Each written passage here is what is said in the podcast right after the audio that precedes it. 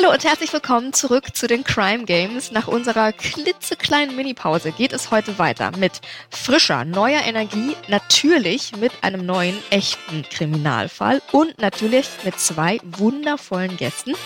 Wobei diese Folge vielleicht doch ein bisschen neu ist auf eine Art und Weise, denn ich habe diese Folge quasi nicht nur zwei Gäste, sondern eigentlich vier. Und warum? Das verrate ich euch hier nach.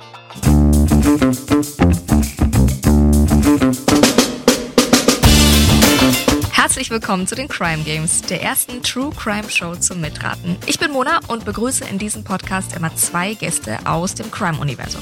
Naja, und euch natürlich, ne? Ja, genau euch. In diesem Podcast wird nämlich nicht nur zugehört, nein, nein, hier wird richtig mitgerätselt. Zusammen mit meinen beiden Gästen versucht ihr nämlich in jeder Folge einen echten Kriminalfall zu lösen. Wie? Naja, mit viel Fantasie, Spürsinn, aber auch Spontanität und Humor und vor allem mit dem ein oder anderen Spiel. Denn mit jeder Spielrunde kommen wir der Lösung des Falls immer ein Stückchen näher. True Crime meets Spielespaß eben. Wir wollen wissen, was passiert ist, aber natürlich auch, was unseren Gästen auf dem Weg dorthin alles so durch den Kopf geht. Und am Ende der Folge erfahrt ihr dann natürlich auch, was wirklich passiert ist. Und damit ihr als Zuhörende immer fleißig miträtseln könnt, haben wir auch eine ganze Menge Hinweise für euch vorbereitet. Also äh, Notizbuch raus, Trenchcoat an und los geht's, würde ich sagen, oder? Ja, hallo, herzlich willkommen. Ich habe diese Folge tatsächlich quasi vier Gäste, weil beide meiner Gäste, beziehungsweise Gästinnen eigentlich, Freud würde wahrscheinlich sagen, sowas wie ein Über-Ich haben, denn mein erster Gast schreibt unter ihrem Pseudonym Sophie Bonnet erfolgreichst Frankreich-Krimis rund um den liebenswerten provenzalischen Ermittler Pierre Durand, die auf Anhieb monatelang auf der Bestsellerliste standen. Ihr neuestes Buch erschien am 11. Mai, der neunte Band ihrer Krimireihe aus der Provence. Provenzalische Täuschung heißt er und Sophie Benet heißt nämlich eigentlich Heike Koschik und damit herzlich willkommen bei den Crime Games. Hallo. Ja, vielen Dank. Ich freue mich dabei zu sein. Ich freue mich auch. Wir bleiben bei Sophie. Da kennen mhm. dich die Leute, dass wir hier niemanden verwirren. Und äh, bei meinem zweiten Gast ist es eigentlich ganz ähnlich. Sie ist Anne. Mittlerweile fertig studierte Polizistin und unter ihrem Namen Annes Vlog ist sie das Gesicht hinter einem Social Media Format, das uns wiederum hinter die Kulissen der Polizei Brandenburg mitnimmt. Und das total erfolgreich. 46.400 Follower bei Instagram, über zwei Millionen Aufrufe bei YouTube. Herzlich willkommen, liebe Anne, schön, dass du dabei bist. Hallo, hallo, ich freue mich auch sehr. So, ein Ermittlerteam habe ich mir also schon geschnappt sozusagen. Jetzt haben wir auch all eure Persönlichkeiten zusammengeklaubt. Und ob die wirklich so getrennt für euch sind, wie ich das hier gerade gesagt habe, das finden wir alles gleich noch heraus. Wir lernen euch noch kennen. Jetzt steigen wir aber erstmal direkt in den Fall ein. Und zwar mit unserer Story-Prämisse. Unser heutiger Fall führt uns in die Grafschaft Cleveland, also Nordostengland. John Darwin, ein ehemaliger Lehrer und zeitweiliger Gefängniswärter, wird zuletzt gesehen am Morgen des 21. März 2002, als er mit seinem Kanu raus aufs Meer paddelt. Als er dann zu Arbeitsbeginn aber nicht an seinem Arbeitsplatz auftaucht, melden ihn seine Kollegen als vermisst. Eine riesengroße angelegte Suche auf dem Meer beginnt, bei der knapp 160 Quadratkilometer, das sind ungefähr 7,4 Mal die Fläche des Frankfurter Flughafens, die wird abgesucht und das ergibt nichts. Lediglich ein Paddel wird gefunden. Ein Tag später findet man dann auch die Reste seines Kanus und John wird daraufhin offiziell für tot erklärt. Er hinterlässt seine Frau Anne und zwei erwachsene Kinder. Jetzt wollen wir natürlich wissen, was ist da passiert? Na klar, ihr schreibt schon ganz, ganz fleißig. Auch genau. Anne wirklich kaum raus aus der Polizeischule. ist noch nicht abgelegt. Hat schon Blockstift, alles streberhaft beisammen. Sehr schön. Ja, und was passiert ist, das errätselt ihr euch gleich mal zusammen in Kapitel 1. Erstmal wollen wir natürlich wissen, was bei euch so passiert ist. Sophie, ich habe gesagt, du schreibst unter deinem Pseudonym Sophie Bonnet mhm. und sagst, der Name ist inzwischen eigentlich ein Teil von dir. Ja. Ist es so, sind das diese zwei Teile oder sind die total verwoben? Trennst du die selber? Wie machst du das? Die sind tatsächlich inzwischen so verwoben, weil Sophie, also Sophie Bonnet ist ein Teil einer Seele von mir, die ich äh, vorher nicht so bewusst ausgelebt habe. Also Schön. dieses Genießen, dieses, ja, Französische, das, das ist einfach ein Teil von mir geworden und das gefällt mir sehr. Wie schön. Ach, das finde ich total toll. Ich meine, jeder hat natürlich von uns ganz viele verschiedene Seiten, aber genau. dass man das so richtig als Persona irgendwie hat und dem Namen ja. gibt und sagt, das finde ich sehr, sehr schön. Und das Pseudonym hat natürlich auch zu tun mit deiner Krimireihe und mhm. damit, dass, ja, dass deinen LeserInnen quasi auch ermöglicht, in diese Welt einzutauchen, angefangen mhm. beim Namen der Autorin bis hin dann eben in die Provence, die tollen genau. Geschichten, die du da schreibst. Wie ist es zu genau dem Namen gekommen? Gibt es da eine Geschichte? Ja, eigentlich hatte ich einen anderen Namen im Kopf gehabt. Und zwar Sophie Bernard. Und zwar, es ging um Sarah Bernard, die ich ganz cool fand. Und Sophie war mir eigentlich immer schon klar. Und dann gab es aber einen ähnlichen Namen, ein Pseudonym von Kerstin Gier. Und das ist uns kurz vor Drucklegung aufgefallen. Uh. Und dann haben wir uns im Verlag zusammengesetzt und überlegt und gerätselt. Und irgendjemand kam auf den Namen Bonnet. Und dieses Sophie Bonnet hatte einen Klang, habe ich sofort gesagt, ja, das, das ja. bin ich, das möchte ich sein. Und Schön. so ist es eigentlich zusammengekommen. Sehr gut. Wie wirst du mittlerweile häufiger genannt? Bei deinem echten Namen oder mit Sophie? Ich werde teilweise in meiner Familie sogar Sophie genannt. Also mein Mann nennt mich manchmal Sophie. Ähm, einfach auch Freunde. Es gibt auch Freunde, die mich so nennen. Es ist einfach, wie gesagt, ein Teil meiner Persönlichkeit geworden. Aber ich spreche auf beide Namen an. Also man ja. kann wirklich mich mit beiden erreichen. Ich bin Schön. jetzt auch keine geteilte Persönlichkeit, wie man jetzt vielleicht vermuten könnte. nee, ich finde, das hast du so schön erklärt, ist, ja. dass man eben diese, jeder hat ja diesen, wie du sagst, Arbeitsteil oder Gen ja. Genussteil oder den, da kann ich entspannt Teil, also so gut, böse, alles, hast du sehr schön erklärt. Und das Witzige ist ja, dass es bei dir ähnlich ist, Anne. Du heißt in echt Anne. Und ja. äh, um das nochmal klarzustellen, sehr wichtig, du bist wirklich Polizistin, ne? Also du genau. hast im April 2019 dein Studium begonnen und seit April 22 bist du fertig und dann direkt ab ins Social Media Team. Und parallel dazu gab es immer eben diese Anne, die da vloggt, also Annes Vlog. Äh, wie ist denn diese Idee entstanden? Ja, das war eigentlich schon zu Beginn meines Studiums. Da stand an der Hochschule fest, dass die Öffentlichkeitsarbeit ein bisschen ausgeweitet werden soll, dass wir gern Nachwuchswerbung machen möchten, zeigen möchten, was wir alles so können und wie so ein Studium funktioniert und aufgebaut ist. Ja, da wurde ich Teil davon und daraus hat sich dann irgendwie wie so ein Selbstläufer so dieses eigene Format auch entwickelt.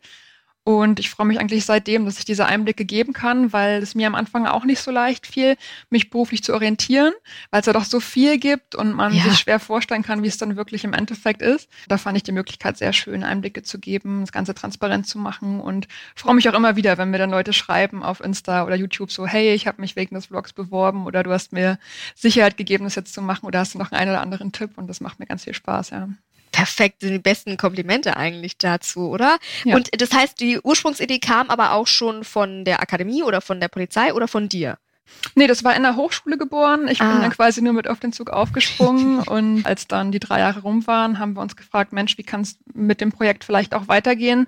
Die übliche Verwendung ist eigentlich, dass man ja, zur Bereitschaftspolizei geht oder in einen Wach- und Wechseldienst, Streife fährt, äh, manchmal auch direkt zur Kripo. Und in dem Fall haben wir uns jetzt aber dafür entschieden, Mensch, es gibt so viele Bereiche. Wir haben jetzt das mhm. Studium vorgestellt, dann lasst uns doch einfach alle Bereiche der Polizei vorstellen. Und das macht mir super viel Spaß. Es ist schön zu sehen, wie die Kollegen und Kolleginnen arbeiten und man selbst entdeckt dabei auch nochmal Bereiche, die man vorher wahrscheinlich gar nicht kannte. Ja. ja, es wird ja auch so, so angenommen. Ne? Also ich meine, es ist total erfolgreich. Weißt du denn noch diesen Moment, wo du dachtest, ach hoppala, das ist ja jetzt hier doch was Größeres, was Erfolgreicheres. Auf einmal gibt's die Follower, auf einmal werde ich erkannt oder wie auch immer. Auf einmal guckst du irgendwie auf YouTube und das hat so und so viel Klicks. Also es war eigentlich so ein schleichender Prozess. Gerade so Reichweite baust du ja auch nicht von heute auf morgen auf. Als dann das losging auf Instagram, das, das Reels-Format erfolgreicher wurde, gab es tatsächlich irgendwann eins, was dann innerhalb von kürzester Zeit viral ging und jetzt auch bei, ich glaube, knapp fünf Millionen Views ist wow. oder so. Ja, und da sitzt du dann auch, bist noch halb am Lernen eigentlich für die nächste Prüfung und dann ping, ping, ping, ping mhm. auf den Kommentare. Das war so die erste Herausforderung. Tatsächlich ist es mittlerweile schon so gewesen, dass ich das ein oder andere Mal erkannt wurde. Das Verrückteste war im Urlaub in Tschechien, im Skiurlaub, wo das Auto nicht mehr konnte und angeschoben uh -uh. werden musste. Dann hat da jemand anschieben geholfen und schrieb mir dann später so, ähm, ähm, ja, sag mal, hab ich dich da eigentlich im Urlaub gesehen und dir anschieben geholfen? Nee. Also doch, das war ganz schön verrückt. Witzig. Ja, ist manchmal auch so ein bisschen gruselig, weil ich das zwar total gerne mache, aber dieses Rampenlicht, was da irgendwie mhm. irgendwann dazu kommt, gar nicht so unbedingt brauche. Also mir macht das Spaß und das ist eine Motivation, die von innen kommt. Ja, da muss man sich manchmal noch so ein bisschen dran gewöhnen dann. Sehr schön. Wir quatschen gleich noch ein Ründchen weiter. Erstmal steigen wir wieder ein in unseren Fall und zwar in Kapitel 1. Mayday. Also, ein Mann paddelt aufs Meer hinaus und wird seitdem nicht mehr gesehen. Nur das Paddel wird gefunden und die Überreste seines Kanus. Er wird daraufhin äh, für tot erklärt. Und jetzt stellt sich natürlich zuallererst die Frage, was ist denn jetzt hier überhaupt passiert?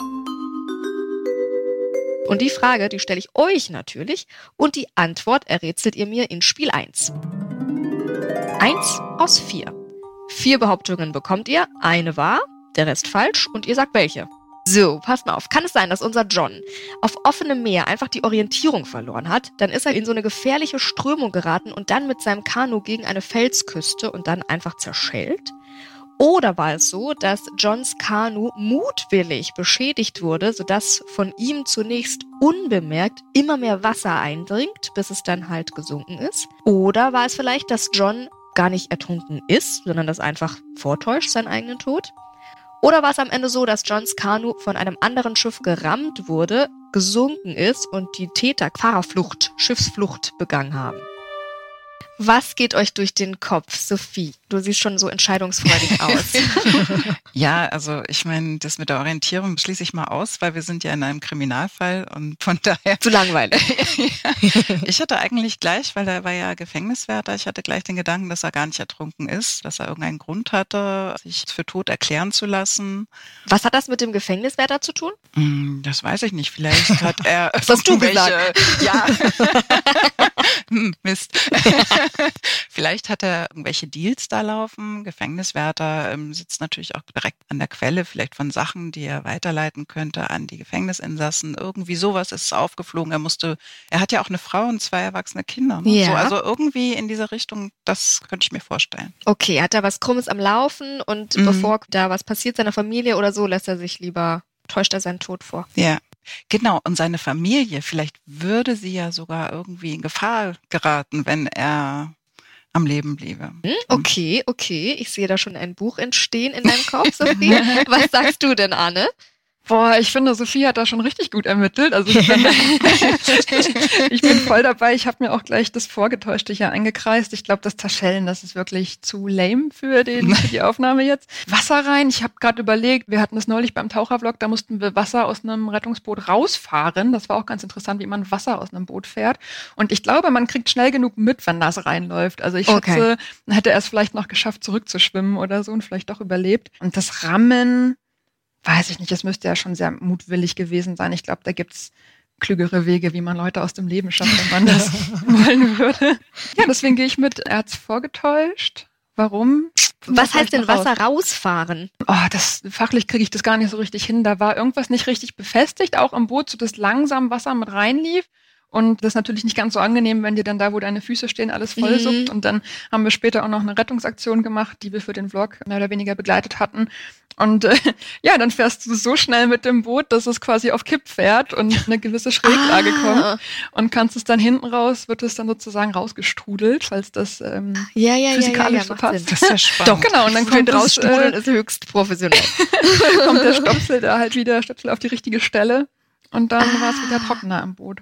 Gut, aber mit einem Paddel wäre das vielleicht auch nicht drin gewesen. Ja, aber ja, ja. ich sag trotzdem, er hätte vielleicht geschafft, zurückzuschwimmen. Okay. Ist es denn jetzt so in deiner Polizeiarbeit, ist es da nicht immer so, dass das naheliegendste und langweiligste meistens das ist, was es dann doch ist? Oder ist es wirklich, wie wir uns das immer vorstellen und in Filmen dargestellt wird, dass das Wendungen hat und dieser so ein Fall und, und wir gar nicht hinterherkommen?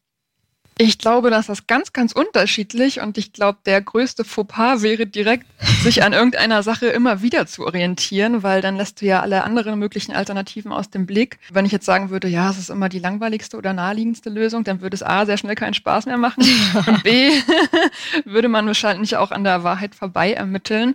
Mhm. Ähm, deswegen, also ganz unterschiedlich. Klar gibt es auch so ein paar Strukturen, an denen man sich orientieren kann. So Grundregeln vielleicht, dass man sagt, Mord zum Beispiel ist in den, in den allermeisten Fällen eine Beziehungstat. Klar kann man dann da erstmal mit höherer Wahrscheinlichkeit anfangen zu ermitteln, aber es gibt halt immer noch eine Restwahrscheinlichkeit, ne? Und die darf man nie auslassen. Ne? Spannend. Ihr lockt also beide ein, John ist gar nicht ertrunken, er täuscht seinen Tod vor. Ja? Mhm. Mhm. Mit deiner spannenden Geschichte, Sophie, mit den Gefängniswärtern und so. Okay, wir loggen das mal ein.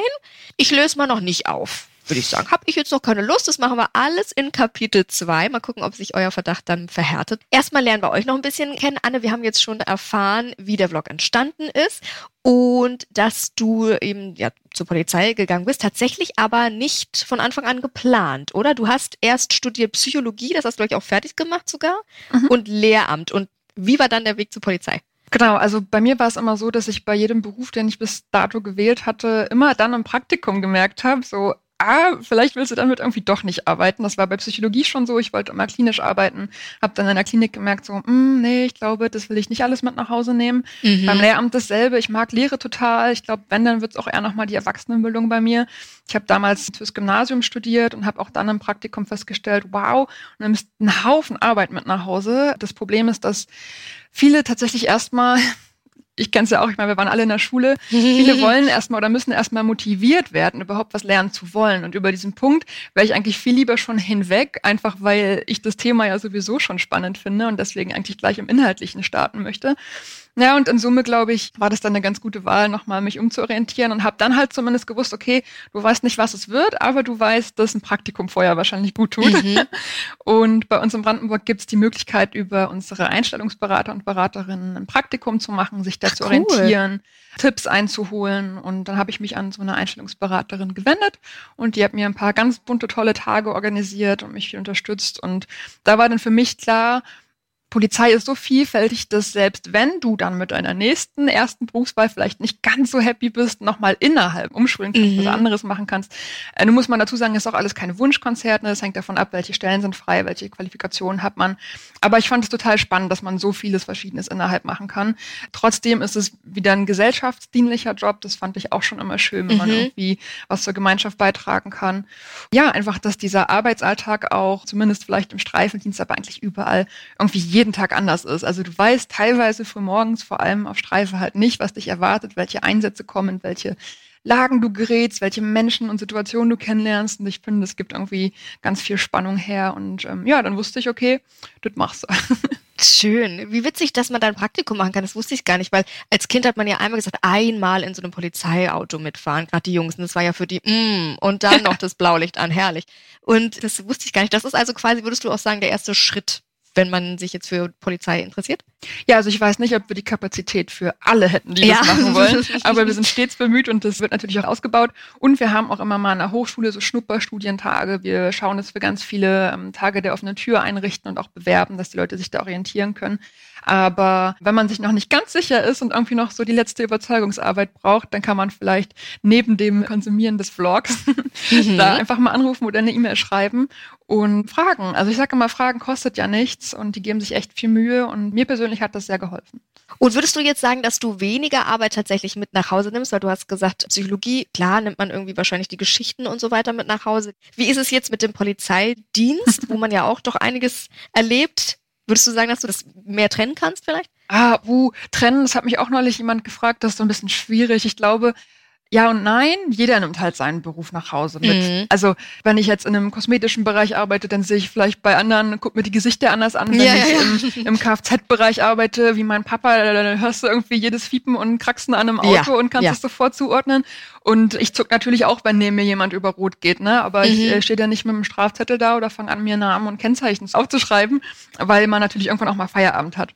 Es gibt gewisse Grenzen, bei denen man auch, wenn man in der Freizeit unterwegs ist, ähm, dazu verpflichtet ist, sich in den Dienst zu versetzen. Ah. Da reden wir vor allem über schwere Straftaten. Mhm. Äh, ist jetzt vielleicht ein bisschen zu kompliziert und auch nicht so ganz ein eindeutig, das auszuführen. Okay. Aber sonst äh, nehme ich hauptsächlich eigentlich Inspiration mit nach Hause oder von zu Hause mit auf Arbeit, weil gerade jetzt so im Social Media Bereich ja, ähm, das stimmt. Klar gucke ich mir Reels auch privat an oder irgendwelche Videoformate und äh, schaue, was können wir davon mitnehmen, was sind gerade so die Trends. Ja. Das ist aber nichts, was mich einschränkt oder irgendwie belastet. Von daher geht das.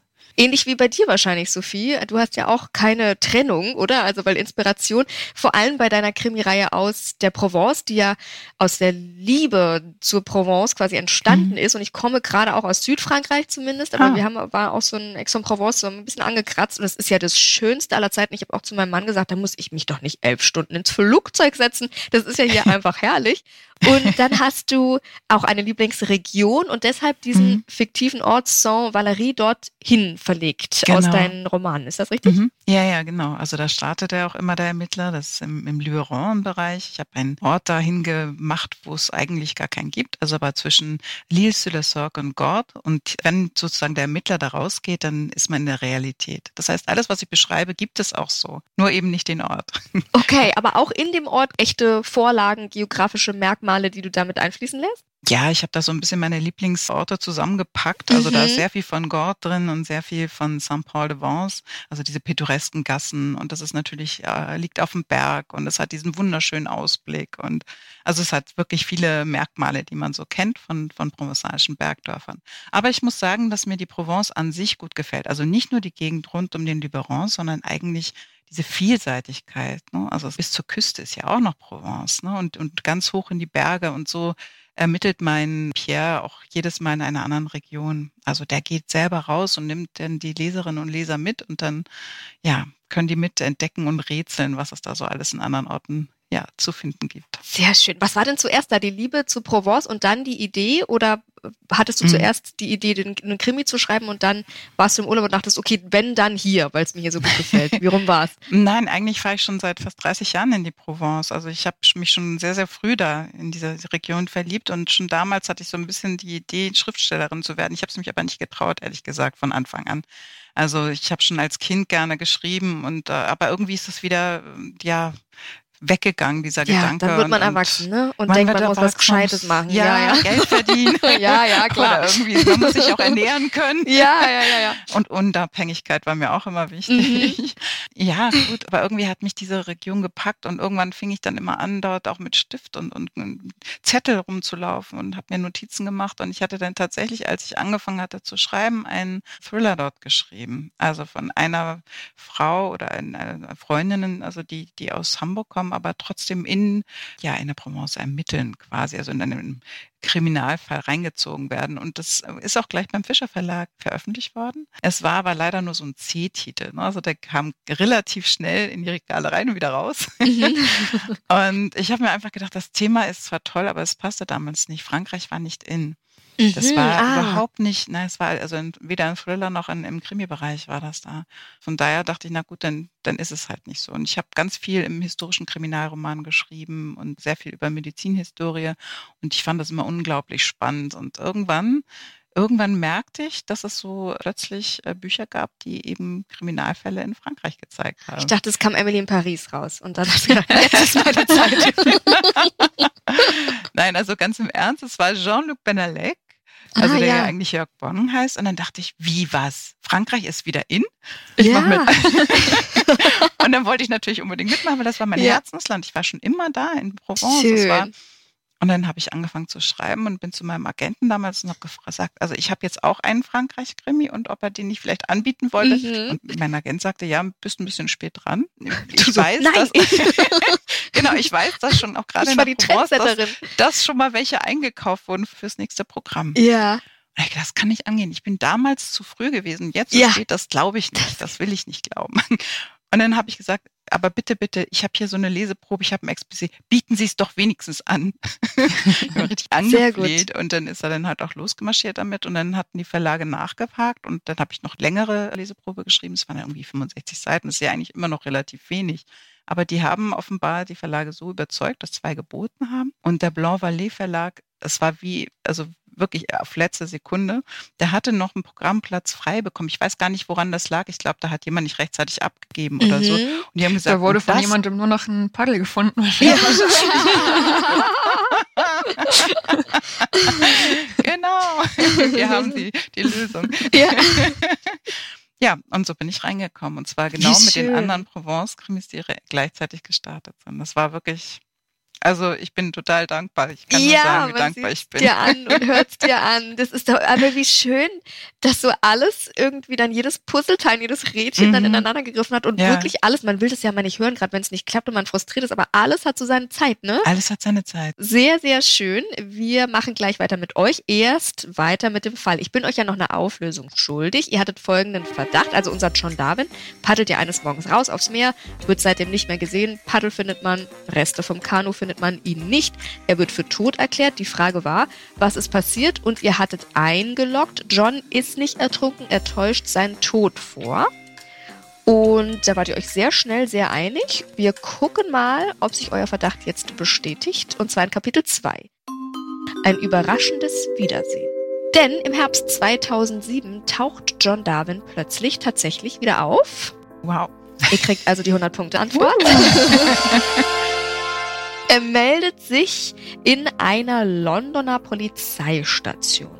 Dort erklärt er dann den Polizisten, dass er sein Gedächtnis verloren habe und sich an die letzten fünf Jahre einfach nicht mehr erinnern könnte. Er glaubt aber, sein Name ist irgendwie John, äh, John Jones und er sei vermisst gemeldet worden irgendwann mal.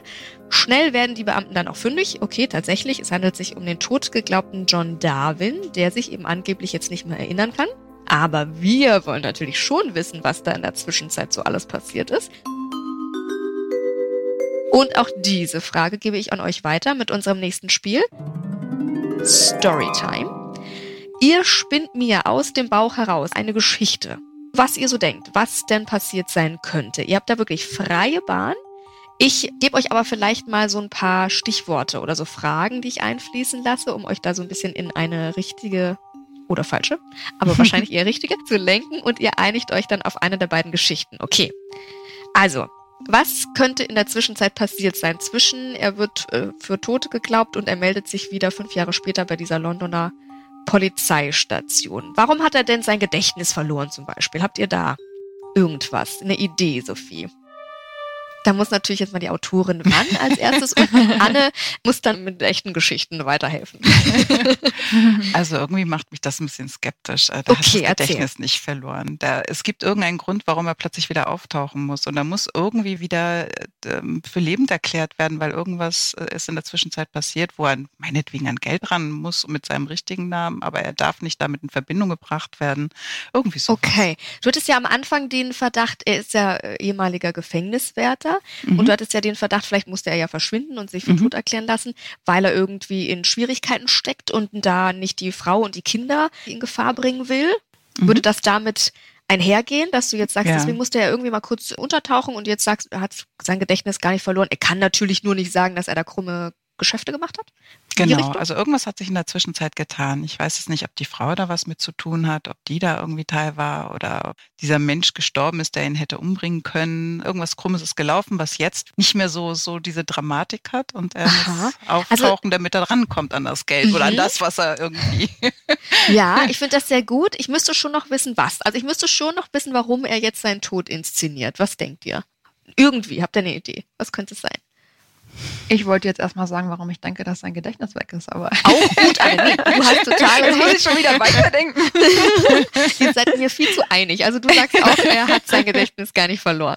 Ja, nee, glaube ich auch nicht. Also ich hätte gern noch so ein paar mehr Inputs. Ich wüsste zum Beispiel gern, wie weit ist denn jetzt London da von der Grafschaft weg, also von dem Ort des Verschwindens bis zu wurde sich gemeldet, wie viel Raum haben wir so dazwischen, falls du das weißt. Und mich würde total interessieren, ich male mir jetzt so ein Bild, wie sah denn der aus? Kam der jetzt mit einem Meter Bart und war irgendwie ganz fertig und gebräunt? Castaway. Oder, äh, ja. ja, aber hat er sich nochmal frisch gemacht, bevor er zur Polizei geht? So ein bisschen mehr Futter hätte ich gern noch. Nee, das ist alles total irrelevant. Also, okay. und außerdem stelle ich die Fragen und wollte ja von euch antworten. ja, aber du redest hier mit der Polizistin. ich Gut, bin ja keine Verdächtige, das, Anne. Das sag ich doch sonst. Ich stelle hier die Aber okay, ich, ich, ich werde mich dran gewöhnen. Meine Idee war auch, dass vielleicht durch diese Wärtereigenschaft. Vielleicht wusste er, okay, weil jemand, der gerade im Gefängnis ist, kann ihm ja hoffentlich nicht so viel angehabt haben. Vielleicht wusste er, jemand ist wieder rausgekommen aus dem Gefängnis, quasi war wieder auf freiem Fuß und hatte dann vielleicht wieder die Möglichkeit, ihm oder seiner Familie Schaden zuzufügen. Und vielleicht ist er deswegen dann untergetaucht und jetzt wieder da, weil derjenige tot ist. Also sowas ähnliches hat Sophie gerade auch schon gesagt. Das war jetzt auch so meine erste Idee gut, finde ich, finde ich plausibel. Wo war er in den vergangenen Jahren? Wie, wie taucht man unter? Anne, also ihr habt ja da alles Mögliche, oder? Vor allem, wenn der, ich weiß nicht, wenn der tot, gut, er ist jetzt nicht in Fahndung, aber wenn jemand tot ist und auf einmal seine Kreditkarte benutzt, ist das komisch? Ja, sollte, sollte nicht passieren. Okay. ich weiß auch gar nicht, ich glaube, Konten werden ja dann irgendwann auch dicht gemacht, mhm. ob die dann überhaupt noch nutzbar ist. Ähm, tja, Also ich würde mir vorstellen, dass es sehr schwer ist. Es ist ja schon ein sehr hoher Preis, den man da bezahlt, um die Family mhm. zu schützen. Vielleicht war er auch gar nicht so weit weg. Also vielleicht war er mit im Haus oder ganz mhm. in der mhm. Nähe, dass man da den Kontakt aufrechterhalten kann und hat sich einfach bloß zu verstecken gewusst oder ist nur nachts oder zu bestimmten Zeiten rausgekommen. Deswegen glaube ich, so weit war er vielleicht gar nicht weg. Außer wir sind auf der völlig falschen Pferd und das hatte nicht mal was mit der Family zu tun, sondern mit was ganz anderem. Dann hat er sich wahrscheinlich einen bunten in, weiß ich nicht, Spanien oder so gemacht. Irgendwo, wo es schön warm ist. Ballermann. Und man, ja, vielleicht auch da. Und man fünf Jahre aushalten kann. Ja. Auf jeden Fall möchte er sein normales Leben wieder zurück. Also irgendwas ist passiert, dass er das wieder machen kann. Und seine Frau spielt da ja einfach irgendwo eine Rolle. Okay. Die Frage ist trotzdem, warum er dann den Gedächtnisverlust vortäuschen muss. Ja, also er könnte auch gesagt haben, ich war jetzt fünf Jahre weg und jetzt, juhu, ich bin wieder da. Ja, aber ist es nicht, also er musste ja den Tod vortäuschen. Also es war wichtig, dass er tot ist und dieser Grund ist nicht mehr da. Naja, er wollte ja vielleicht nicht, dass er, also andere haben ja interpretiert, er wäre tot. Vielleicht stellt er sich ja hin und sagt, ach ja, ich hatte da einen Unfall, dann habe ich mich ein bisschen verschwommen, dann habe ich mir woanders eine gute Zeit gemacht und hups, jetzt bin ich wieder da. Das ist noch aber alles wenn, ein bisschen mysteriös. Aber wenn er tot ist, wirklich tot, dann wird er vielleicht nicht mehr verfolgt, also seine Familie wird nicht erpresst, um den Aufenthaltsort rauszufinden. Genau, aber das ist ja zu dem Zeitpunkt, wo die Gefahr weg ist, ist es ja irrelevant. Ob aber wäre es strafbar, seinen Tod vorzutäuschen? Uff. Also auf den ersten Gedanken glaube ich nicht, dass es strafbar ist, seinen Tod vorzutäuschen. Kommt halt darauf an, wenn du mit diesem Vortäuschen irgendwie einen vermögenswerten Vorteil dir einbringen willst, ah, dann okay, können wir da durchaus bestimmt über eine. Betrugshandlung mhm. reden. Kommt wahrscheinlich auf die Umstände an, aber wenn ich einfach nur sehr introvertiert bin und äh, keinen mit, Bock mehr, mit niemandem mehr auf leben möchte, einfach nur mit mir sein möchte und daraus keinen Vorteil habe, glaube ich das nicht. Kommt drauf an, das ist gerade mit diesem Tengelmann-Chef, der ja auch als tot erklärt wurde und dann plötzlich doch in Russland wiedergefunden wurde, irgendwie, das wird ja jetzt auch neu aufgerollt und da fragt man sich natürlich auch, was dahinter steckt. Das stimmt. Also der ist es nicht. So viel Nein. kann ich schon mal sagen. ich fasse ganz kurz zusammen. Ihr sagt also, er musste seinen Tod vortäuschen, um seine Familie zu schützen, weil er ja Gefängniswärter war. Und im Gefängnis, weiß ich nicht, da gibt es wahrscheinlich eine ganz schlimme Bande. Und die kann natürlich nicht von innen heraus operieren, aber die haben natürlich auch Strohmänner außen. Und deswegen wollte er die Familie schützen. Jetzt sind diese Strohmänner alle tot, auch hinter Gittern. Und deswegen kann er jetzt wieder leben. So ungefähr. Ich löse mal auf. Also, John hat seinen Tod tatsächlich nur vorgetäuscht. Er wollte nämlich die Lebensversicherung einstreichen, ah. um Schulden abzubezahlen. Oh, oh, das ist sich, Papa. so, dachte ich mir, die sich das Ehepaar mit Immobilienkäufen eingehandelt hat. Und seine Frau Anne, das habt ihr auch einen richtigen Riecher gehabt, ist von Anfang an eingeweiht aber die beiden Söhne nicht. Also die denken wirklich, ihr Vater sei tot, ebenso wie der Rest der Welt. Das Versteck des Vermissten, so simpel wie genial und auch darauf seid ihr gekommen, die ersten drei Jahre lebt John bei seiner Frau im eigenen Haus. Also habe ich nicht mal die Mühe gemacht. Als zusätzliches Versteck dient ein leerstehendes Apartment nebenan, zu dem das Ehepaar auch mal Zugang hat. Klar, wenn die Söhne dann kommen, dann muss der Vati irgendwo weg. Und eigentlich haben die Darwins aber viel Größeres vor und sehen sich dazu eben auch im Ausland um. So, warum sich unser John Darwin dann aber entschlossen hat, sich bei der Polizei zu melden, wir erinnern uns ja, fünf Jahre nach Verschwinden taucht er da auf und sagt, hallo, ich bin wieder da und ich habe einen Gedächtnisverlust. Warum er das also tut, darüber sprechen wir gleich noch in Kapitel 3, jetzt erst nochmal zu euch wir haben es gerade schon gesagt, strafbar in dem Fall sagst du jetzt ja, auf jeden Fall. Wie wahrscheinlich ist denn das, Anne, dass also bei der Polizei so, weil man hört das so oft in Büchern, aber auch in, in Filmen, dass so Leute mit einer Amnesie dann bei der Polizei kommen und so weiter. Ist das wirklich so oder ist dieses ganze Film- und Buchgedöns gar nicht so nah dran an eurer Realität? Das ist eine spannende Frage. Ich muss ja auch dazu sagen, ich kann jetzt erst auf ein Jahr Erfahrung draußen zurückgreifen. Mhm. Bei mir hat sich niemand mit einer Amnesie gemeldet und gesagt, hi, ich bin wieder da. Boah, wurde mir jetzt auch noch nicht von Kollegen oder Freunden zugetragen. Bestimmt verlieren so einige hier und da mal ihr Gedächtnis oder wissen es auf einmal nicht mehr oder können sich nicht erinnern. Mir ist es so nicht bekannt. Wäre was, was ich an die Kollegen der Pressestelle weiterleiten würde. Die sitzen nämlich nebenan und Sehr die gern. dürfen sich grundlegend mit so ganz spannenden Fragen auseinandersetzen. So, wie oft gibt es denn das und das bei euch? Mhm. Aber ob mhm. man das rausfinden würde, ich weiß, wir haben so eine polizeiliche Kriminalstatistik, wo wir grob Sachen festhalten, aber ob da Gedächtnisverlust und Amnesie bei ist, ja, ich bin ja noch gespannt, warum er sich jetzt überhaupt zurückmeldet. So. Mhm. Sitzt du aber wirklich oft vorm Fernsehen und guckst Tatort und Co. und denkst, oh, Das ist ja wieder nicht deren Ernst, wie die das hier darstellen. Tatsächlich gibt's immer mal wieder so Mythen. Es ist immer ganz spannend, wie schnell alles geht im Film. Also, dass morgen den Bericht von einer Obduktion und vorgestern eigentlich schon, wem die DNA gehört. Und übermorgen ist alles ausgewertet, über übermorgen hast du den Fall gelöst. Das dauert natürlich in Realität viel, viel länger. Also, so Ermittlungen können super umfangreich sein, können ganz, ganz viel Zeit, Aufwand, äh, Wege beanspruchen, technisch. So eine Handyauswertung, so ein Handy kann mal ein paar Jahre weg sein, wenn das ausgewertet werden muss. Egal für welches Delikt. Ach, krass. Das ist auf jeden Fall was, wo man sagen kann, so schnell geht's dann doch nicht, in echt. Also das auf jeden Fall. Da guckst du manchmal denkst, ja, schön wär's, wenn das so schnell das wär, ja. wenn wir ja. so schnell die Ergebnisse hätten. Jetzt hast du ja gesagt, dein Hauptgebiet jetzt nach deinem Studium ist erstmal Social Media. Jetzt kennen wir alle Social Media und du hast ja eine ganz tolle Community wirklich, wo du, ich habe mir das ganz viel durchgelesen und natürlich die Hälfte nur verstanden, weil ich überhaupt keine Ahnung habe von Polizei, aber wo du wirklich so vielen hilfst und so viele Fragen bekommst, fachliche Fragen und eben so viele schreiben, ey, mega cool diese Einblicke und es hat mich wirklich dazu gebracht, mich zu bewerben und das ist die eine Seite von Social Media, so schöne irgendwie zugehörige Gruppen zu gründen und sich da zu finden.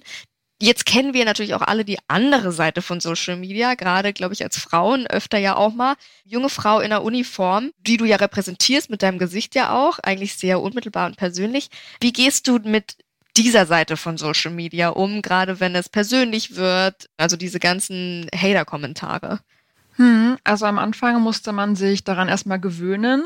Da war ich auch tatsächlich noch ein bisschen ja, vielleicht sogar naiver und hätte gar nicht gedacht, dass es doch so viele gibt, denen mhm. denn dieser blanke Inhalt auch ganz unabhängig von mir als Person, sondern dieser Polizeiinhalt einfach missfällt. Habe ich vielleicht ein bisschen zu blumig gedacht. Aber unabhängig davon gibt es natürlich manchmal auch Kommentare zu meiner Person, die wiederum nichts mit dem polizeilichen Inhalt zu tun haben. Und das war so ein, so ein Reinwachsen. Ich finde es immer wieder ein bisschen traurig, weil ich glaube, wenn wir alle ein bisschen netter zueinander wären, hätten wir einen sehr viel schöneren Planeten und ein sehr viel schöneres Leben. Und das ist ja auch eigentlich gar nicht so schwer. Aber gut, es ist nicht wegzureden, dass es so ein Verhalten wahrscheinlich in der Gesellschaft einfach auch immer als Gegenpol geben wird. Mhm. Das wären wir in einer kleinen Utopie wahrscheinlich. Aber long story short, ich habe mich daran mehr oder weniger gewöhnt. Nichtsdestotrotz sind wir die Polizei. Und das ist ein offizieller Behördenaccount und auch Aha. unabhängig davon hat jeder gut und gern das Recht, Hasskommentare, Beleidigungen, Bedrohungen zur Anzeige zu bringen. Das sind mhm. Straftaten. Und erst recht wir die dem Legalitätsprinzip unterliegen, die also ja, anzeigen müssen, was einen Anfangsverdacht mhm. auslöst, strafrechtlich, äh, machen das dann auch. Also ich habe schon sehr, sehr viele Anzeigen unterschrieben, die dann irgendwie auf eine Beleidigung oder Bedrohung hinausliefen. Manchmal denke ich mir dann aber, wow, ich bin hier offiziell in Uniform unterwegs. Mhm. Wie muss es manchen ergehen, die nicht diesen Polizeihintergrund noch haben? Also ich mhm. glaube, es ist nochmal eine ganz andere Überwindung, eine Polizistin zu beleidigen. Ja, und dann auch damit rechnen zu müssen, dass da strafrechtlich was passiert und das ja eigentlich schon zu wissen vorher. Ja, eben. Aber gut, leider ist es so. Ich sage aber auch mal ganz deutlich dazu, das Internet ist kein straffreier Raum. Ja. Gilt für alle. Meldet es, bringt es zur Anzeige und dann ja. wird im besten Fall auch Täter, Täterin mhm. ermittelt. Ja, auf jeden Fall. Sophie, von dir habe ich gelesen, wenn du jetzt von deinen Reisen aus der Provence zurückkehrst, ist dein Kopf randvoll mit Ideen. Ist mhm. das also wirklich deine Inspiration für, für die Bücher? Auch siehst du ein Ehepaar, liest du die Zeitung und denkst, oh, daraus mache ich einen Fall oder wie ist das? Ja, eigentlich alles, was mir begegnet, das kann Inspirationsquelle sein, aber natürlich auch vor Ort. Ich habe zum Beispiel jetzt gerade eine Recherchereise hinter mir. Da gab es nämlich ein Thema, das mich sehr interessiert hat und das ich aber irgendwie äh, so, natürlich kann ich mich auch informieren über Internet, da gibt es ja ganz viele Plattformen, die das Ganze vertiefen. Teilweise lese ich ganze Doktorarbeiten, weil Ach, ich dann auch wirklich in die Tiefe gehen will. Mhm. Aber da musste ich einfach vor Ort nochmal gucken, wie das aussieht und, und welche Gegebenheiten das hat. Und so war ich dann halt auch dort und das war sehr spannend, weil ich jeden Tag einen anderen anderen äh, Winkel erkundet habe und immer wieder neue Gedanken bekommen habe, wie man das alles lösen kann, wo mein Ermittler langläuft. Und dann hatte ich dann auch Winkel gesehen, wo man dann plötzlich was wieder ich darf jetzt nicht zu viel erzählen, es geht um zehn. Aber wenn man von einem Strand eine bestimmte andere Bucht einsehen Aha. kann, das sowas sieht man natürlich nur, wenn man vor Ort recherchiert. Wahnsinn. Aber es ist immer wieder erstaunlich und für mich wirklich, also Respekt, wie viel Recherche in so einem Buch steckt. Und ja. dann habt ihr es ja noch nicht geschrieben und noch Nein. nicht äh, korrigiert und nochmal und nochmal mhm. und äh, weiß ich nicht, fünfmal oder wie oft du dein Buch liest, bevor es dann rauskommt. Ja, das geht ganz viele Runden, bis ich ja. dann wirklich auch zufrieden bin. Und ja. ich muss dann immer ein bisschen schmunzeln, wenn dann manche dann schreiben, ach, das ist so leicht und locker geschrieben. Und dann denke ich so, okay. Wenn ihr wüsstet. wenn ihr wüsstet. ja, und dann wirklich, okay, und dann wirklich auch diese Vor-Ort-Recherche. Also mhm. damit du genau weißt, das würde mhm. tatsächlich mhm. so stattfinden können. Also ja, genau. mein Ermittler, wenn er hier steht, könnte er das und das einsehen. Genau. Ja, ja, das ist herrlich. mir sehr, sehr wichtig. Wobei ich jetzt auch gerade nochmal zum Aspekt Zeit sagen muss. Mhm. Also in einem Krimi kann man natürlich nur dann über Wochen gehen, wenn die Handlung es zulässt. Bei mir ist es ja immer eingebettet in einen persönlichen Bereich noch. Deswegen ist es bei mir auch tatsächlich so, dass es relativ schnell geht. Also ich weiß schon, dass ein, ein wenn, wenn ein Rechtsmediziner anfängt, dass er nicht gleich irgend drei Stunden, also so weit geht's nun auch nicht. Ja. Aber das muss ein bisschen gerafft sein, tatsächlich. Das ist dann das Einzige, was dann wirklich nicht so authentisch ist. Ne? Jetzt hast du ja noch eine zweite Leidenschaft neben Frankreich mhm. und den Krimis, nämlich auch noch eine dritte eigentlich. Und zwar die südfranzösische Küche. Mhm. Und da hast du auch ein Kochbuch genau. rausgebracht. Wie mhm. ist das entstanden? Naja, also ich koche schon sehr gerne und beim ersten Krimi bei Provenzalische Verwicklung war das so, dass die Morde nach Rezept geschahen. Das heißt also, das Opfer, das ist im Weintank ertränkt worden und hatte ein Bouquet Garni um den Hals und außen klebte das Rezept von Coq au vin. Also er war der Dorf Casanova. Aha, na klar. so, und dann ging das halt los und auch weitere Rezepte ähm, wurden dann so, so auf kulinarische Weise hergerichtet. Und äh, am Ende war das so, dass der Verlag gefragt hat, ob ich nicht Lust hätte, da auch Rezepte zu schreiben, weil mhm. das alles so beschrieben war, dass man das direkt essen könnte. Ja. Und ich war Feuer und Flamme. Ich koche so gerne. Meine Familie isst ja auch so gerne. Und das bringt wirklich Spaß. Und ich bringe mal ganz viele Ideen noch aus der Provence mit. Und ich fotografiere Rezepte, äh, Menükarten ab, damit ich Inspiration habe. Und schreibe mir auf. Also die Menschen, wenn die mich beobachten, müssen denken, ich habe einen Knall, weil ich sitze da, ich esse. und dann, dann notiere ich mir was oder spreche eine Sprachnachricht bei mir ja. auf, damit ich mir das merken kann. Ja, so ist es einfach entstanden. Jetzt gibt es immer hinten in jedem Buch drei Rezepte zum Nachkochen. Und Schön. irgendwann hatten mich dann Leserinnen und Leser gefragt, ob ich nicht Lust hätte, auch ein ganzes Kochbuch zu schreiben. Und ja. Ja, so ist es dann doch gekommen. Und der Südwestverlag war so freundlich zu sagen, ja, wir trauen es dir zu. Ich meine, ich bin eine Hobbyköchin, aber es bringt mir Spaß. Und? Schön. Ja, genau, ich habe überhaupt was zu berichten. Es gibt nämlich bald ein zweites Kochbuch. Allerdings oh, wie schön. erst 2025. Das ist jetzt erst in der Planung. Ich ja. fange schon an, die ganzen Menüs mir rauszusuchen. Na eben. Ja, herrlich, ich freue mich. Und dann Probe kochen und so weiter, ja, ne? Das die Familie kommt ja freut alles. sich auch schon. Da kommt ja, ja auch rum. Mama, schreib wieder ein Kochbuch. kommt das nächste. Ist es äh, schwieriger, ein Kochbuch zu schreiben oder ein Krimi? Ja, das kann man gar nicht vergleichen. Das sind zwei ganz verschiedene Paar Schuhe. Und ich bin bei beidem perfektionistisch. Es muss jedes auf seine Art einfach passen. Also beim Kochbuch ist es oft so, wenn ich ein Rezept schreibe, auch, auch für den Krimi das Rezept, dann muss ich öfter probieren. Also ich koche auch manchmal Rezepte dreimal, bis es mir so mhm, schmeckt, glaub. wie ich es haben möchte oder so schmeckt, wie ich es damals gegessen hatte, als ich in der Provence war. Also ich habe immer eine bestimmte Vorstellung im Kopf. Und ja, so ist beides, macht Spaß, ganz viel Spaß, aber es ist natürlich auch ganz viel Akribie dahinter. Aber umso authentischer ist es ja, dass du das machst. Ich warte auf den ersten Krimi-Dinner von dir. Habe ich auch schon mal gedacht. Ja. Ich habe auch schon mal einen Fall gespielt, der so ähnlich klang wie das, was du eingangs beschrieben hattest mit dem Fall da im Weinfass. Ach so. Ja, ja ein schönes Krimi-Dinner. Das, ja, das ist es was. noch. So, das ist also das nächste Projekt. So, haben genau. wir es doch hier schon mal, haben wir hier schon mal wieder alles festgezurrt. Wir steigen weiter ein in Kapitel 3. Totgesagte leben länger. Ein Mann täuscht also seinen eigenen Tod durch Ertrinken auf hoher See vor. Nach einer großen Suchaktion findet die Polizei nur Kanu und Paddel und er wird für tot erklärt. Die Frau kassiert schön die Lebensversicherung ein. Ein gelungener Coup also, sollte man meinen. Unser Mann taucht erst im eigenen Haus, später dann im Ausland unter. Bleibt eben nur die Frage, warum um Himmels Willen, wenn das alles so toll geklappt hat, meldet er sich jetzt eben fünf Jahre später bei der Polizei und sagt, hoppala, ich bin glaube ich doch nicht tot und ich habe eine Amnesie. Und ihr ahnt es, diese Frage gebe ich natürlich an euch beide weiter. Warum meldet sich unser John also jetzt bei der Polizei? Ihr rätselt euch das mit dem nächsten Spiel. Das Spiel heißt Two Truth and One Lie, also zwei Wahrheiten, eine Lüge. Das heißt, insgesamt bekommt ihr drei Behauptungen, zwei sind wahr, eine ist gelogen und ihr sagt mir, welche. Okay? Mhm. Also, warum meldet sich John bei der Polizei? Erstens, John wird auf frischer Tat beim Lebendigsein ertappt.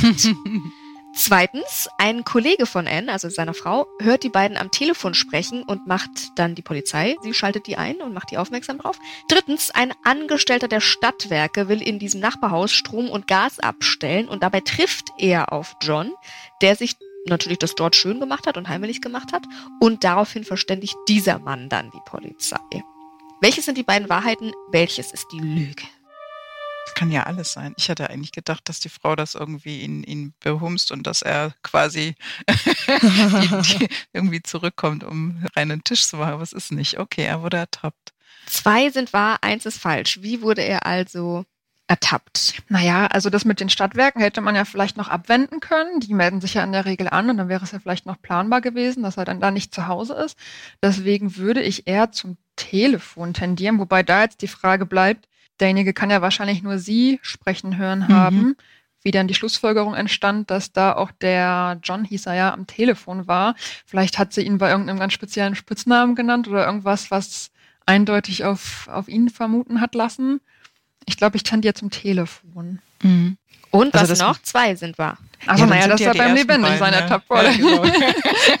Die ersten beiden. Mhm. Okay, sehr schön. Guck mal, da kriegt ihr sehr gut. Runde zwei, neue Behauptungen, mhm. ansonsten alles gleich. Mhm. Was trifft noch zu auf diesen Fall? Die beiden Söhne finden beim Besuch der Mutter Spuren, die auf die Anwesenheit des Mannes eben schließen und denken, hat die Mutti jetzt da einen Liebhaber? Und als die Mutti dann zur Rede stellen, gesteht sie den vorgetäuschten Tod des Vaters.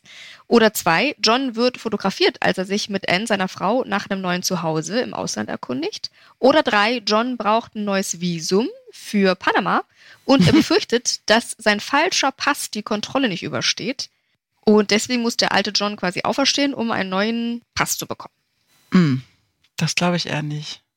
Weil dann müsste er ja quasi die Lebensversicherung zurückzahlen. Hm. Hätte ich mir dann vielleicht einen einfachen Ort ausgesucht. Ja, Panama, genau, genau. Mhm.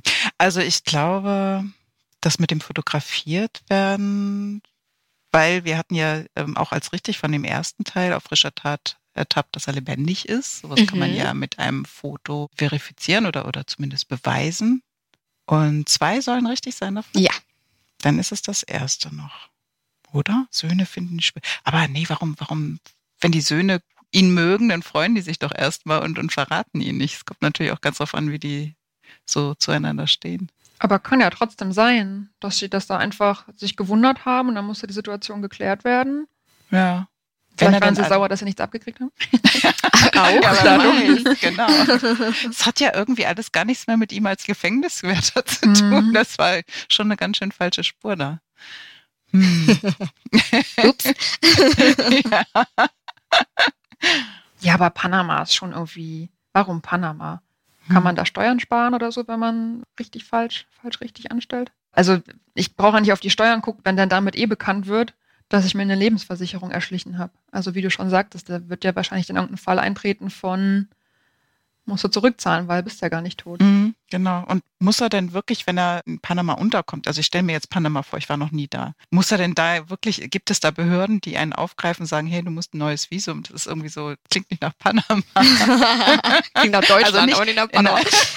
also zumindest nicht nach einem Panama, in dem man untertaucht. Und Welche zwei sind's? Also ich schätze auch, er meldet sich, weil vielleicht der Druck zu groß wird. Also wenn es jetzt tatsächlich mhm. ein Foto von ihm gibt und jetzt auch immer mehr Leute wissen, mhm. dass er doch noch noch lebt, jetzt nämlich schon wahrscheinlich dann vier, falls es den Fotografen gibt, die Frau und die zwei Söhne, mhm. dann ist ja vielleicht jetzt auch die Gefahr größer, dass das alles irgendwie rauskommt und dann denkt er sich, ha, ja. dann komme ich dem Ganzen mal zuvor und melde mich jetzt einfach mit der Ausrede, ich weiß nichts mehr. Und der Kollege weiß es ja auch noch, also. Stimmt, war vom, vom, ja. vom Also Telefon, ihr würdet sagen, ja. eins und zwei. Hm? Es war. Er will nach Panama. Einmal dürfte ich den bösen Knopf doch noch drücken. Pass auf, es ist tatsächlich so. Also erst, bei den ersten hattet ihr recht. Johns Nachbar trifft ihn einfach auf der Straße und fragt ihn mhm. so, Moment mal, solltest du nicht tot sein? Und John sagt dann ja, aber bitte sag niemandem was und so weiter. Und der Nachbar hält dicht. Dann ist auch passiert, dass dieser Kollege eben dieses Gespräch mitbekommen hat, sich daraufhin bei der Polizei äh, meldet und die daraufhin auch wieder ermittelt. Und dann ist wahr, dass John tatsächlich fotografiert wird mit seiner Frau N, weil die Darwins möchten nach Panama auswandern Und bei einem Besuch von einer Immobilie wird dieses nette Ehepaar vom Makler fotografiert und der lädt dieses Foto dann auch noch auf die Website hoch. Mm. Also ist er da drauf. Und der Grund, warum er sich bei der Polizei meldet, ist tatsächlich, er braucht dann also für Panama ein neues Visum. Ja, also er hat mm. den Tod überzeugend inszeniert. Auf sein Leben danach wollte er trotzdem nicht verzichten und lebt tatsächlich weiter mit Frau in diesem gemeinsamen Haus. Wenn die Söhne zu Besuch kommen, die wussten wirklich bis zuletzt gar nichts, ist dann dieses leerstehende Apartment. Und ja, auch ins Ausland sind die beiden gerne gefahren zum Urlaub machen, um sich dort nach einer Bleibe umzusehen. Mhm. Und all das bleibt wirklich unbemerkt, bis eines Tages ein Kollege dieses Telefonat von N und dem Mann mitbekommt und sich bei der Polizei meldet. Die nimmt die Ermittlungen auf und findet nach einem anonymen Hinweis eben dieses Foto von dieser Maklerseite von den beiden. Und dass er sich selbst bei der Polizei meldet, hat aber dann eben den anderen Grund. Die möchten also ein Ferienressort in Panama gründen und dafür mhm. brauchen sie ein Visum und er befürchtet mit diesem gefälschten Pass nicht in die Kontrolle durchzukommen und musste daher auferstehen. Und um Ach. eben straffrei zu bleiben, spielt er den Beamten diese Amnesie vor, die ihm das aber nicht abnehmen und ihn festnehmen. Jetzt mal ganz im Ernst, wenn ich das schreiben würde, das würde ich mir um die Ohren streichen. Nein, Sophie, alleine, was hast du da im Fiebertraum zusammengeschrieben? Das ist unrealistisch. Nein, nein, aber alleine, weil, weil der ja auf der Makler-Webseite abgebildet ist. Ja, und dann, wenn sagen. er sagt, ich, ich habe eine Amnesie. Also ja, unser Datenschutz würde im Kreis springen wahrscheinlich. Ja, erstmal das. Und zweitens, wenn du, wenn du dann zur Polizei gehst und sagst, ich weiß nicht, wer ich bin, aber du warst mit deiner Ehefrau auf der Makler-Webseite. Ja, stimmt. Das kann man schlecht erklären. Ja. Aber wie ist es denn? Du sagst gerade, euer Datenschutz würde im Dreieck springen. Ist es denn oft so, dass Social Media, weil wir da ja alle alles posten, bei so Fällen auch, auch hilft oder man sich oft verrät, ja, weil Story hochgeladen oder irgendwas doof? Total ist, glaube ich, auch eine relativ unterschätzte Ermittlungsmethode. Also mhm. was ich schon damals auch im Praktikum über Tatverdächtige dann so habe rausfinden können, ob das jetzt Bilder sind, ob das Zeitpunkte sind, zu denen du an dem und dem Ort sehr wahrscheinlich warst oder nicht warst. Wie gerichtsverwertbar das dann alles am Ende ist, kann ich nicht sagen, weil mhm. da fehlt mir die Erfahrung. Aber man kann da auf jeden Fall ganz, ganz viele Ermittlungsansätze mit einziehen, ja. Krass, ne? Das unterschätzt man, glaube ich, wirklich. Wie oft passiert es, dass diese ganzen anonymen Hinweise aus der Bevölkerung kommen und die dann tatsächlich auch mal was bringen und nicht nur Quatsch ist? Mm, kann ich auch schwer beantworten, aber ich weiß, wir machen ja hier im Bereich, ist ja auch eine unserer Aufgaben und Zuständigkeiten immer mal auch Aufrufe, wo wir Zeugen suchen, mit zum Beispiel dem Ort, den wir dann einkreisen. Ja, und dann melden sich daraufhin hier und da schon mal auch Leute äh, mit Hinweisen, die man dann weiterverarbeiten kann. Aber was auch das mit dem Social Media und dem Hochladen mhm. angeht, digitaler Narzissmus, glaube ich, ist das Stichwort dafür. Mhm. Man glaubt gar nicht, wie nicht nur die Polizei, sondern auch Täter das nutzen, wenn man postet, dass man jetzt in den Urlaub fährt, weil ja klar, dann steht die Butze leer. Also da sollte man echt aufpassen. Stimmt, ne? Und man macht das so, mir nichts, dir nichts. so, ich löse euch den Fall nochmal komplett auf. Also, man sollte meinen, unser John würde sich eigentlich etwas besser anstellen. Schließlich hat er ja als Gefängniswärter gearbeitet und hat da genug bestimmt wilde Geschichten von Insassen gehört und wie idiotisch die gefasst wurden. Aber nein, im Gegenteil, unser John fand es eine klasse Idee, seinen Tod vorzutäuschen als Schiffsbrüchiger und die Summe der Lebensversicherung 315.000 Euro damals einzustreichen. So irrsinnig das klingt, so gut der Plan. Immerhin ging es ja fünf Jahre gut und wäre wahrscheinlich noch länger gut gegangen. Und das, obwohl John sich auch noch in seinem eigenen Zuhause versteckt. Was ihn jedoch dann eben dazu bringt, sich bei der Polizei zu stellen, war eben die Tatsache, dass Panama die Richtlinien von den Visa-Anträgen mhm. geändert hat. Das heißt, er braucht jetzt eine Verifizierung der Polizei von Großbritannien, die ihm diese Identität bestätigt. Und dann weiß er natürlich, mein Fake John Jones Pass hält diese Verifizierung jetzt nicht stand. Und tatsächlich hatte die Polizei dann eben die Ermittlungen im Fall John Darwin schon aufgenommen, bevor er sich gestellt hat, denn diese Kollegin von Anne und Darwin hatte sich ja gemeldet nach einem Telefonat der Eheleute. Außerdem gab es Hinweise aus der Bevölkerung und da ist eben dieses Foto aufgetaucht auf der Immobilienmaklerseite in Panama. Und dann kommt John Darwin auch noch unter falschen Namen ins Präsidium. Also sagt, ich bin jetzt dieser John Jones und hallo, hier bin ich. Und dann kommt es zum Prozess und er erhält sechs Jahre und drei Monate Haft. Und das finde ich das mhm. Witzigste.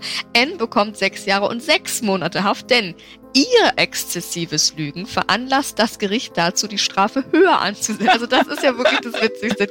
Ja. Sehr gut. Anne, wenn mhm. man dich jetzt hier kennengelernt hat und sagt, ich muss unbedingt zur Polizei, was machen wir? Was rätst du Ja, also wir haben eigentlich eine ziemlich kompakte Karriereseite. Die findet man unter polizei-brandenburg-karriere.de.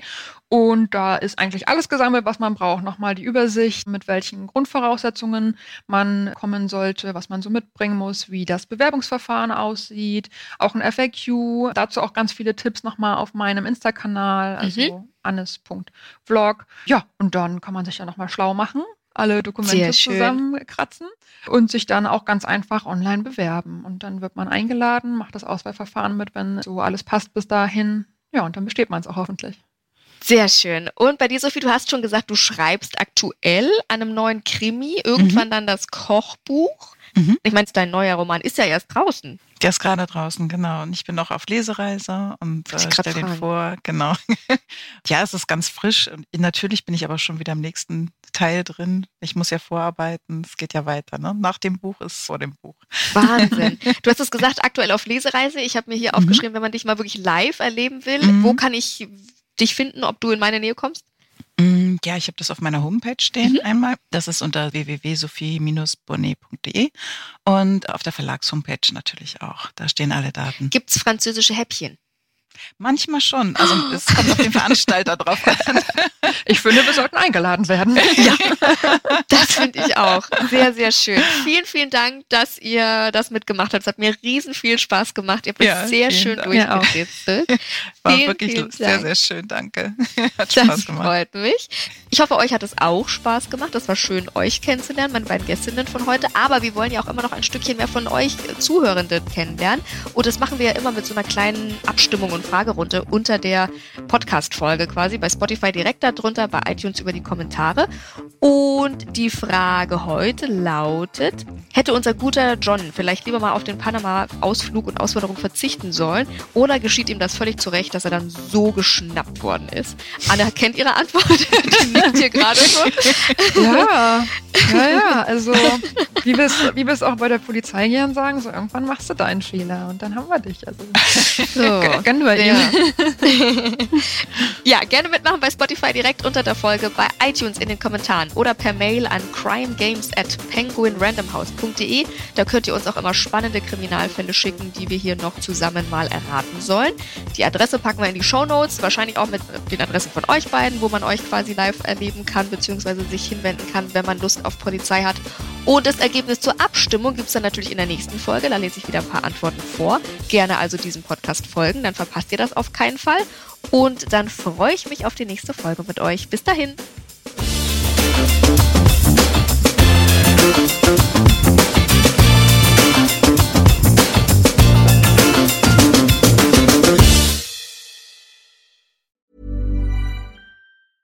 Hey, it's Danny Pellegrino from Everything Iconic.